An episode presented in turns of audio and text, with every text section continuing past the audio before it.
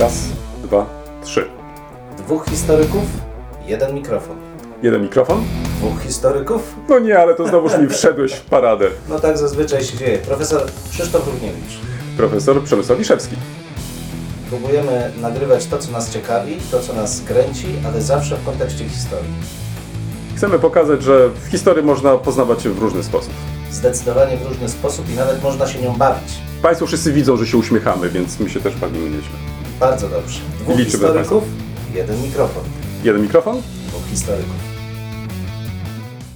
Musimy o czymś porozmawiać. E, Tak, zaczynamy od książek, które dostałem w prezencie, które Ja się zastanawiam, słuchaj, czy ty nie pracujesz na poczcie czasami? Ja mam takie podejrzenia, że ty tam z tych paczek coś tam i potem Zaraz, mówisz, że zaraz, dostałeś. drogi kolego. A, Ja tutaj ostatnio słyszałem, że cały uniwersytet ma przejść na jakiś system elektroniczny, Mhm. więc chyba za chwilę będę mógł sobie podarować e, te wersje papierowe, więc póki co może korzystam faktycznie z faktu, że mogę otwierać te Mhm. koperty i wyciągać od czasu do czasu książki. A, a propos książek, faktycznie ostatnio dostałem kilka ciekawych książek. Też je kupiłem, no ale to już e, może innym razem. Chcę zwrócić uwagę na trzy książki. Widzę kolega tutaj z, mm, tak minę ma taką straszną jakąś taką. Dlaczego? Błogo uśmiechnięty Błogo jestem. uśmiechniętą, czyli chcę tak z zaciekawieniem e, wysłuchać. e, Dobrze, to zaczynam od pierwszej. A przepraszam, tak, chciałbym z zaciekawieniem wysłuchać tego, co chciałbyś nam powiedzieć o książkach. Tak, e, wychodzę naprzeciw i już donoszą. Geschichte in Gedenkstätten. Oczywiście naturalnie wszystkich to zainteresuje. Theorie, Praxis und Berufsfelder, ale co chcę podkreślić, to jest kolejny tom e, z takiej serii, zresztą bardzo ciekawej, poświęconej public history. Ale żeby też e, w- było nie tylko sam tytuł, ale mm, to, co mnie szczególnie zainteresowało, mm, to przede wszystkim podział e, tych miejsc pamięci w zależności od tego, jakie przypisuje im się kategorie, rodzaj miejsca. Mianowicie mamy z, ze świętymi miejscami, mamy na przykład z, e, z autentycznymi miejscami do czynienia, mamy też z muzealnymi, dalej miejscami edukacyjnymi, czyli Lernorte, później mamy y, politycznymi i na koniec mamy globalnymi albo uniwersalnymi. Zobacz, jak można y, bardzo ciekawie dzielić e, te miejsca pamięci w zależności od tego, jakie znaczenie im przypisujemy lub też jak chcemy je postrzegać. Ale wiesz co, to mi bardzo przypomina typologię Piera Nory i to jest pewnym rozwinięciem, bo on jako prekursor oczywiście nieco inaczej też z, punktu widzenia Francji przedstawiał, ale rzekłbym nihil nowi, natomiast bardziej wysublimowane. Mhm, Myślę, że tak, ale to jeszcze lektura pewnie potwierdzi właśnie, czy e, warto, warto iść tym tropem, czy też e, może szukać innych rozwiązań. Inna książka, która e, trafiła na moje biurko, to książka, która wprawdzie w wersji niemieckiej ukazała się już jakiś czas temu, ale teraz jest polska premiera, mianowicie Zapomniana granica, polsko-niemieckie poszukiwanie śladów od Górnego Śląska po Bałtyk pod redakcją Dagmary Jaśnik-Kwas i Uwe Rady. Uwe Radek chyba jakoś obiło ci się uszy, bo na przykład pewnie miałeś e, w rękach jego książkę, która ukazała się po polsku o Odrze. Zresztą bardzo ciekawa taka monografia poświęcona rzece jako takiej. Zresztą jest e, Uwe Rada specjalistą od rzek, to nie jest jego jedyna rzeka, której poświęcił uwagę. Tym razem e, z Dagmarą Jaśnik-Kwas z Europejskiej Europejski Uniwersytet Wiadrina. Przygotowali bardzo pięknie wydany tom e, poświęcony granicy w, w kontekście relacji polsko-niemieckich. e, Autorzy polscy, niemieccy, nie wiem czy miałeś w ręku, pewnie nie miałeś jeszcze polskiego wydania w ręku, już ci właśnie przekazuję, możesz sobie Dziękuję pokartkować. I ostatnia rzecz, e, e, e, o A której chciałem... zauważcie Państwo, ludzki pan dał pokartkować, czytać to nie, ale pokartkować dał. Tak, dałem pokartkować, żeby Tak. zachęcić kolegę do czytania. Natomiast on naturalnie od razu odrzucił ten egzemplarz. W, nie w, w, mimo zapowiedzi, którą tutaj przed chwilą zgłosił, że on naturalnie będzie czytać i w ogóle. Nie, on tylko. No, Taka okładka na- mało zachęcająca. Ach, no jest granica. No, no, z czego ty No, oczekujesz taka- od okładek więcej? No. Gazetka szkolna. Ach, tam od razu. Proszę nie słuchać kolegi tutaj jego komentarzy, bo trochę nie są związane z poziomem tej tej audycji i te, tego, co chcemy powiedzieć. Proszę i ostatnia rzecz może na koniec, i taka, o której chyba, no nie wiem, czy będziemy poświęcać temu więcej czasu, czy też nie, y, ukazało się y, Mein Kampf po polsku, opracowane przez y, profesora Cezarego Króla. Nie tylko wstęp, ale także i komentarze, pierwsze krytyczne wydanie i wydanie to spotkało się już z, nie tylko ze sporym jakimś takim zainteresowaniem, ale też i krytyką. I szczerze mówiąc, nie bardzo rozumiem e, tych głosów krytycznych. Hmm. Czy ty je podzielasz? Bo Wiesz, raczej to... chyba wszyscy mhm. spodziewaliśmy się, że ta książka wcześniej czy później po polsku się ukaże. Znaczy, ja z jednej strony rozumiem mechanizm, z drugiej strony absolutnie nie, jakby się z nim nie zgadzam. E, choć nie widząc samego wydania, też nie chciałbym się wypowiadać jednoznacznie. Natomiast co do zasady, mechanizm rozumiem, bo jest to element takiego damnacjo memorie. To znaczy, jeśli ktoś był takim zbrodniarzem, jakim był Adolf Hitler e, i wykorzystywał do tego pewne narzędzia, a Mein Kampf był takim narzędziem, no to elementem zabezpieczenia się przed powtórzeniem jest jakby likwidacja tego narzędzia. No ale zapominamy przy tym i popełniamy chyba taki grzech ahistoryczności, że te same narzędzia nie działają tak samo w różnych kontekstach kulturowych. Czyli historia nie zawsze się powtarza. Dokładnie tak. No, w, to, to troszkę tak, jakby ktoś potraktował Stary Testament jako wezwanie do eksterminacji, nie wiem, Palestyńczyków w rękach Żydów ponieważ Stary Testament pełnił taką funkcję dla poprzednich e, pokoleń starożytnych e, Hebrajczyków. No ale to, to są jakby zupełnie inne konteksty, zupełnie inne sytuacje. Mein Kampf moim zdaniem jest tekstem historycznym, który jednak ze względu na to, że i to jest druga jego warstwa, może znaleźć pewien odzew w środowiskach skrajnych politycznie, powinien być traktowany świadomie, także z układem typograficznym, jako źródło historyczne. I tego bym bronił, że jest to źródło historyczne, stosować cenzurę wobec źródeł historycznych to prosić się o kłopoty, bo owoc zakazany konsumuje się tym chętniej, jeżeli ktoś rzeczywiście czuje taką potrzebę, żeby autorytetem się wspierać. I to zwróciłeś na bardzo ważną rzecz uwagę, to znaczy to, co było też e, powodem wydania niemieckiego monachijskiego, nazwijmy to tak, mhm. przed e, czterema laty, to odmitologizowanie tej e, książki. To znaczy, mm, dużo się mówi o różnego rodzaju publikacjach, ale czasami mamy wrażenie, czy aby na pewno te osoby, które mm, o tym mówią, sięgnęły po tą książkę, mhm. przeczytały ją, mhm. zastanowiły się, w jakim kontekście należałoby tak. o tych publikacjach dyskutować. Dlatego mnie się wydaje, że może, ponieważ jeszcze dokładnie nie znamy treści może mniej samego Mein Kampf jako takiego, bo tutaj się mhm. niewiele spodziewam, mhm. ale przede wszystkim sposobu opracowania krytycznego. Tak, ale wiesz co, ja jestem ciekawy też języka, mhm. bo Mein Kampf, taki jak ja znam ten niemiecki, to jest prosty, że tak mówiąc oględnie. I też ten język pokazuje, jak bardzo zakorzeniona w takim naprawdę niewisublimowanym, niewykształconym kontekście kulturowym był zakorzeniony cały ten ruch. To już Cię tutaj e, uspokoję. Autor wstępu, ale także mm, komentarza i tłumaczenia, profesor Król, e, właśnie na ten problem zwrócił uwagę mhm. i stwierdził, że tłumaczenie Mein Kampf na polski wcale nie jest takie oczywiste. Mhm. Jest niejednoznaczne, że powoduje dla tłumacza szereg e, utrudnień. Mhm. Stąd też przyjął taką metodę i wydaje mi się jak najbardziej słuszną, że w takich sytuacjach wątpliwych podaje fragment w oryginale, ale oprócz tego daje mhm. też dodatkowe możliwe interpretację mhm. Y, mhm. tłumaczenia, co wydaje mi się tutaj bardzo dobrym zabiegiem e, i pozwoli też e, właśnie w sytuacjach takich, e, może nie samego toku jako takiego, tylko tych miejsc, które budzą te wątpliwości, te wątpliwości rozwiać poprzez właśnie ten komentarz. Ale myślę, że to zasygnalizujmy może tak, że, że, że mamy na uwadze tę publikację, tak. ale jeżeli będzie na przykład e, takie życzenie naszych słuchaczy, żeby do mhm. tej sprawy wrócić, mhm. to myślę, że możemy nie tylko e, o tej książce podyskutować, ale wcześniej mogę też e, dokonać takiego zestawienia, ponieważ przed kilku laty byłem podczas prezentacji monachijskiego wydania, to myślę, że mógłbym bez większych problemów też porównać właśnie to wydanie monachijskie z tym wydaniem polskim. Myślę, że to byłoby też dla słuchaczy ciekawe ciekawe, ale to zostawiamy może trochę naszym słuchaczom, czy są tym zainteresowani, czy też e, po prostu nie. Ale po tym krótkim może jakimś takim przeglądzie ostatnich jakichś publikacji, do których dotarłem, pytanie do kolegi. A co kolega z kolei tu nam przygotował dzisiaj? Proszę, proszę, jaki tutaj się kolega próbuje No wyzłośliwiać, bo ja tak, a ja to ja tak zniosę tak. zupełnie No, ostatnio mówiłeś tylko o jakichś paragrafach i jakichś Tak, tam tak, e, tak, w- tak. ar- w- w- artykułach jakichś tam. i tak. kolego, ponieważ ni- niestety, niestety mówię, bo nie przepadam za tą czynnością, redaguję książkę zbiorową, co jest ci, którzy wiedzą, bardzo trudne. W dodatku książka wielu autorów e, przygotowywana po angielsku z różnych krajów, z różnych kultur języka, więc jest to naprawdę wyzwanie miejscami. Jak to dobrze, ale... że tutaj siedzi po, naprzeciwko kolega, który mam nadzieję mm, sprezentuje mi tą książkę, poznając e, Oczywiście.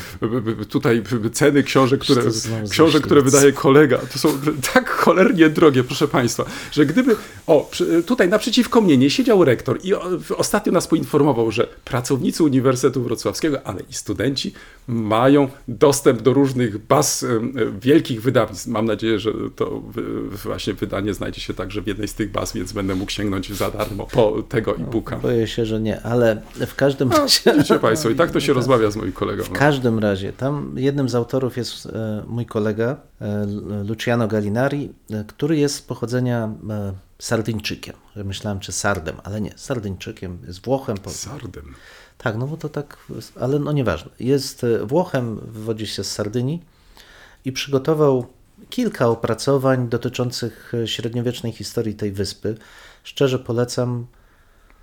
Ale to nie jest przewodnik. nie, nie, nie, nie, nie. Większość jest w języku włoskim, ale y, jest też jedna publikacja. Rzucimy do, do, do um, komentarza dane bibliograficzne. I on zwraca uwagę przede wszystkim na dwa konteksty. Z jednej strony, no znowu wiadomo, mój konik, kwestie wieloetniczności i funkcjonowania obok siebie. Mało kto zdaje sobie sprawę w naszym kręgu, że Sardynia przez długi czas była częścią korony aragońskiej, czyli z, podległa mniej więcej, jeśli można tak powiedzieć, hrabiom Barcelony. Ale była bardzo blisko oczywiście też związana z Korsyką. Morze Śródziemne to jest wspaniały teren, jeśli chodzi o krzyżowanie się różnych wpływów politycznych, ale też etnicznych. A Sardynia zwłaszcza. Hasło wywoławcze Ferdinand Brodel, do tego wrócimy. On nie ma problemu. No i między innymi on pokazuje, w jaki sposób e, Aragończycy, przybysze z jednej strony z Półwyspu Iberyjskiego, z drugiej strony Pizańczycy, czyli no, mieszkańcy Półwyspu Apenińskiego, Tuskulum głównie, i rdzenni mieszkańcy Sardynii układają się w toku XIII i XIV wieku, żeby udało się stworzyć społeczeństwo, które będzie funkcjonować w miarę stabilnie. Ogrom konfliktów, e, między innymi wielkie powstanie, wielka rebelia jednego z ostatnich sędziów Arborei, bo tamtejsi władcy noszą, noszą tytuł sędziów, Dagome Judex się tutaj kłania między innymi, to powinni wszyscy wiedzieć. Ale e, zmierzam do tego, że w, w ramach tej całej opowieści on pokazuje, jak bardzo nasze współczesne problemy, kompleksy rzutują właśnie na ten ahistoryczny opis tamtej rzeczywistości. Jak bardzo narodowe problemy, próba doszukania się narodowych kontekstów, notabene nie narodu włoskiego, tylko sardyńskiego, powoduje, że pewne rzeczy są przedstawiane tak, żeby odpowiadały naszym oczekiwaniom, naszym oczekiwaniom współczesnym. Więc kapitalna lektura, gdzie zderza się to funkcjonowanie społeczeństw minionych, realnych konfliktów politycznych i współczesnych wyobrażeń na temat korzeni narodu jako takiego. Kapitalna lektura.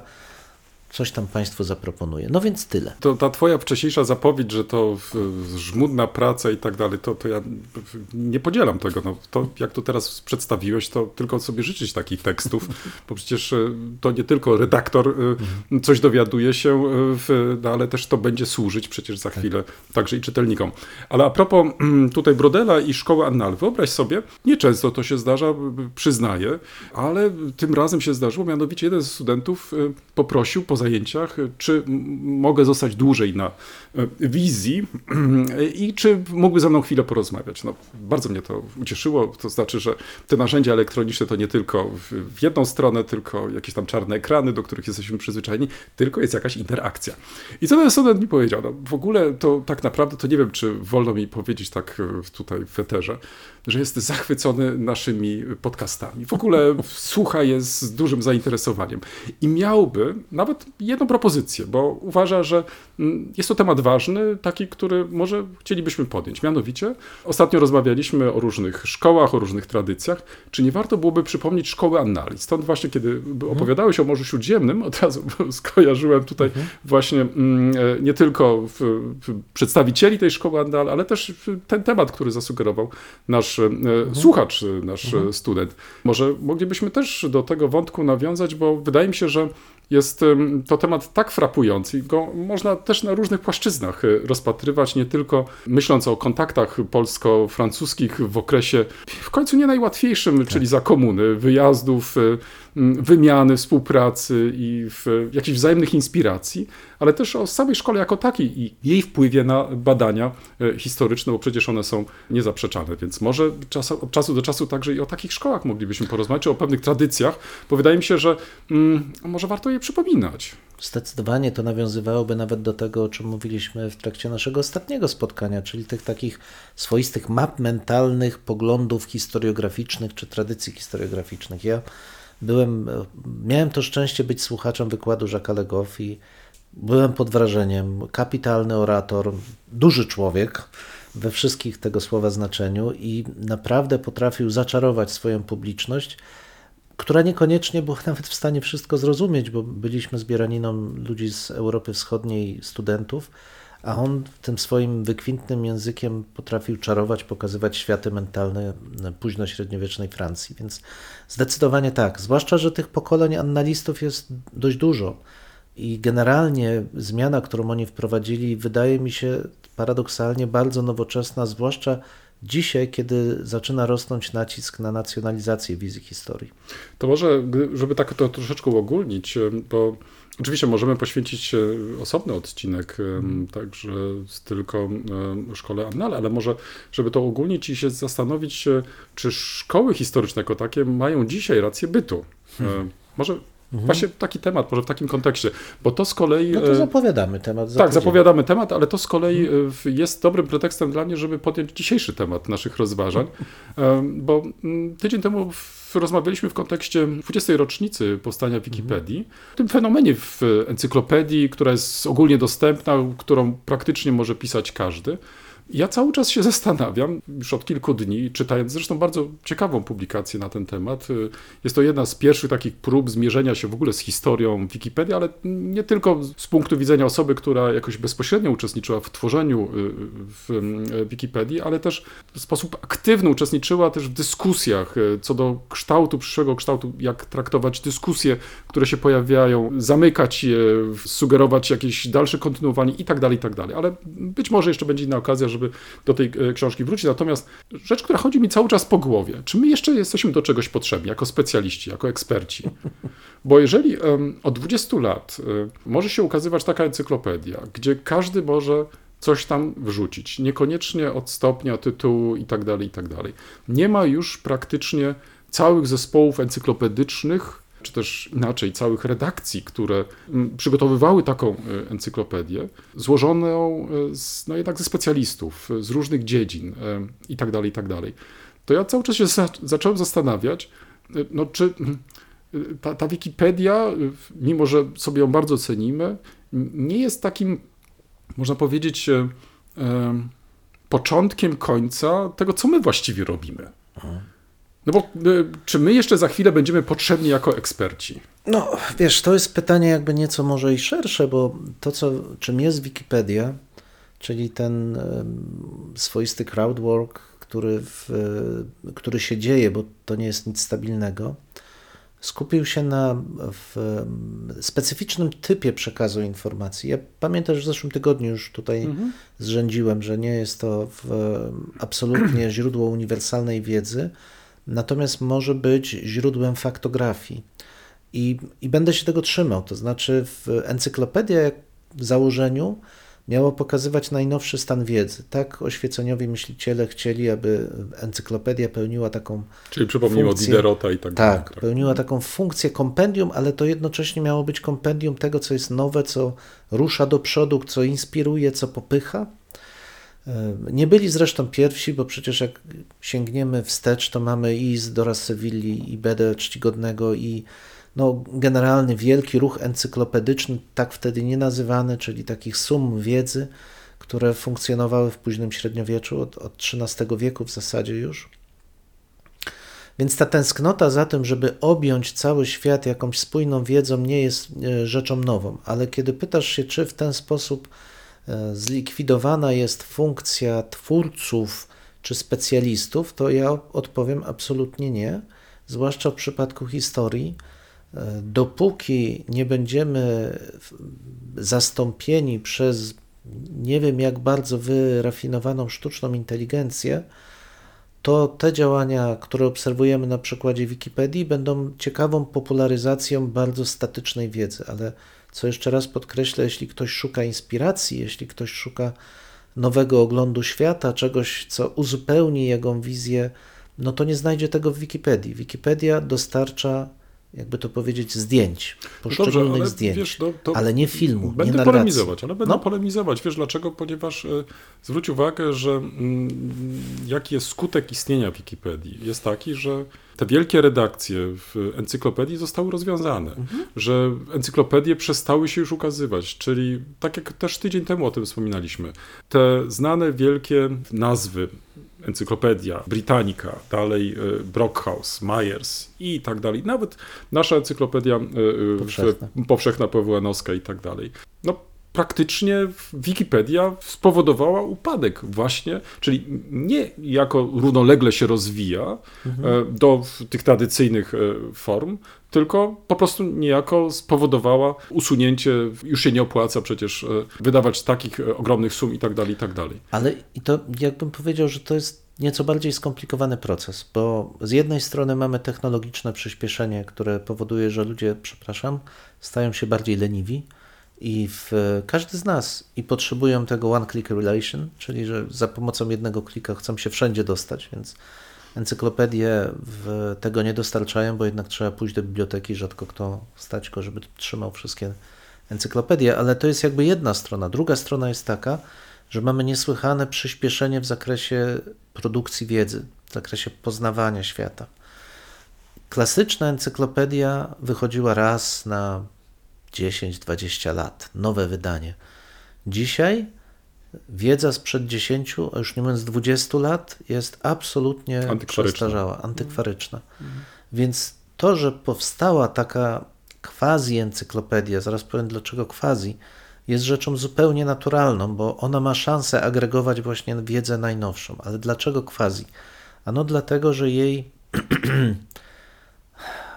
jakby to ładnie powiedzieć, autorytet jest zupełnie inny niż autorytet e, tych klasycznych encyklopedii.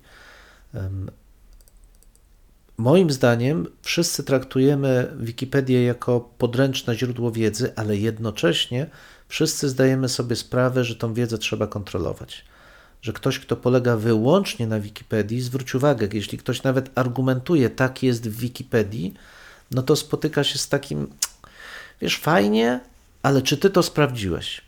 Bo to jest cena, jaką się płaci za szybkość i za właśnie za ten crowdworking. To znaczy pracują nad tym ludzie fantastyczni, entuzjaści, ale zazwyczaj opierają się na dość wąskiej wiedzy, czasami zresztą nie będąc specjalistami. W rezultacie to, co powstaje, jest bardzo cenne, ale nie ma autorytetu, specjalistycznego autorytetu. Tylko, że widzisz, e, to jeżeli tak to będziemy rozpatrywać, to, to jestem nawet gotów się z Tobą zgodzić, ale znam wiele przypadków, e, gdzie tak po prostu nie jest. To tak prosto i tak łatwo nie jest to hmm. wytłumaczyć. Pierwszy lepszy przykład z brzegu. Kilku polityków, już nieważne jakiej opcji politycznej, y, zaczęło się wypowiadać publicznie. Bez problemu mogłeś się. Tak, tak, ale bez problemu mogłeś stwierdzić, że informacje, które starają się kolportować, no po prostu zaczepnęli z Wikipedii. Mhm. Ja sprawdziłem te hasła, bo, bo, bo, mnie to bardzo ciekawiło i, no, i chciałem też się przekonać, jak, jak funkcjonują właśnie te, tego typu informacje. Okazało się, że przy bliższym przyjrzeniu się, że faktycznie jedno, dwa takie hasła były, ale bazowały one głównie na opracowaniu jednego z autorów, e, gdzie to zostało w jakiś sposób tam przepisane.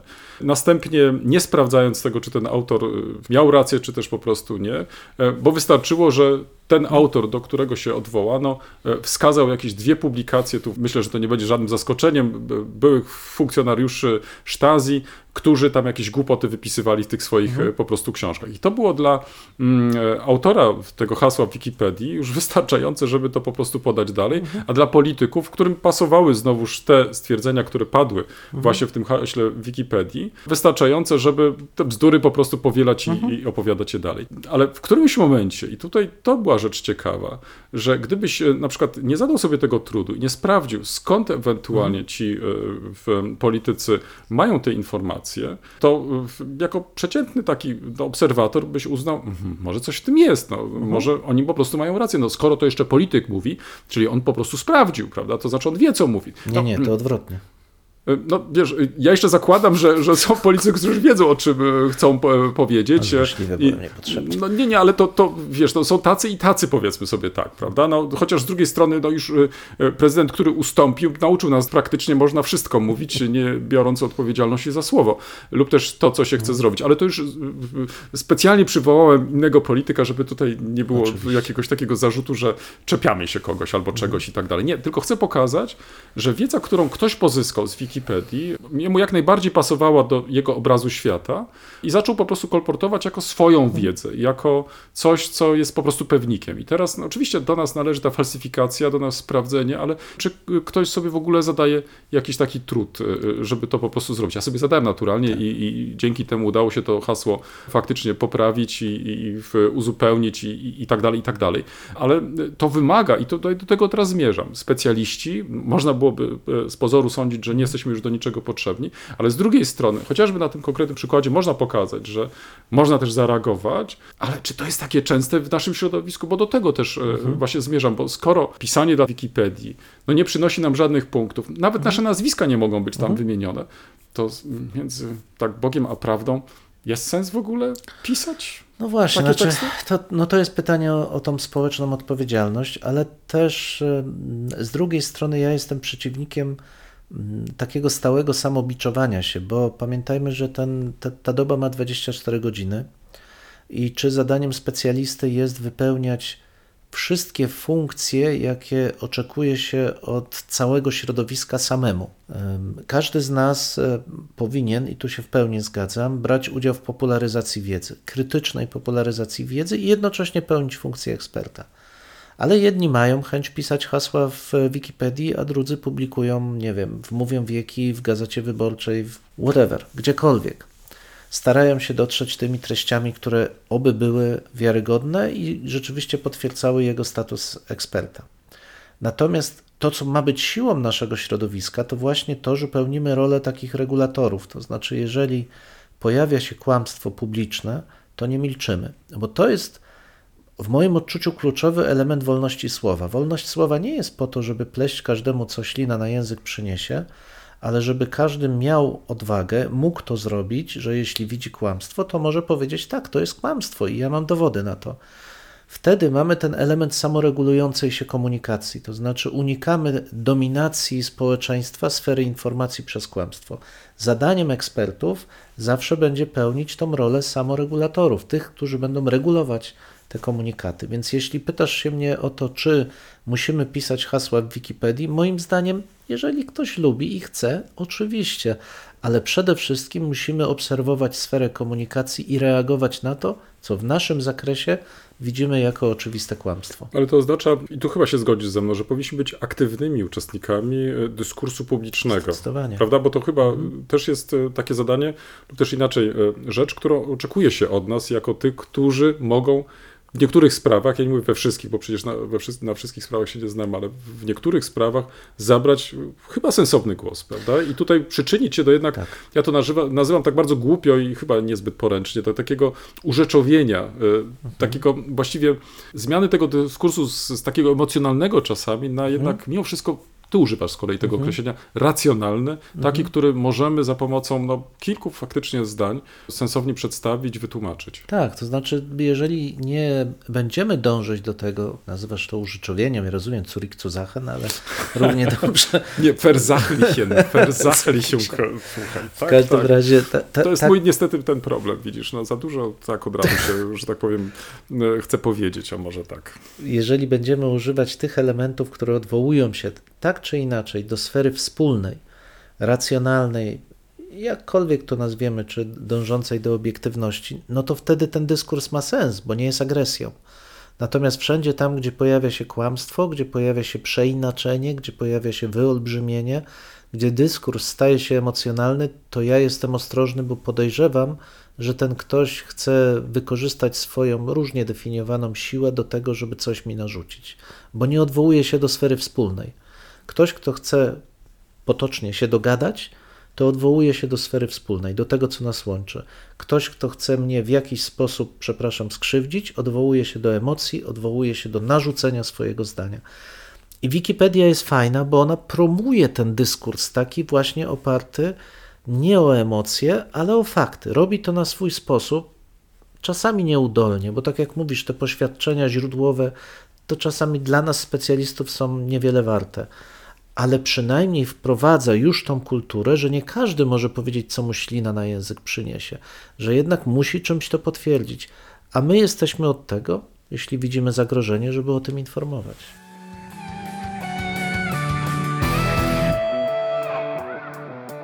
W tym miejscu stawiamy kropkę lub też jak kto woli, kropkę nad i. No, mamy nadzieję, że to nie jest koniec, że to jest początek Waszych dyskusji. Mam nadzieję, że Was zaciekawiliśmy. Prosimy o komentowanie naszych zmagań z historią. Poniżej zdjęcia jest wystarczająco dużo miejsca. I pamiętajcie, nie regulujcie odbiorników. No, my naprawdę tak brzmimy. E, tak, chociaż być może czasami e, może trzeba ściszyć. No może czasami ten nasz rekord by się przydało wyciąć nawet. Dwóch historyków, Jeden mikrofon. jeden mikrofon. Historyk. I do usłyszenia Państwa. Do usłyszenia.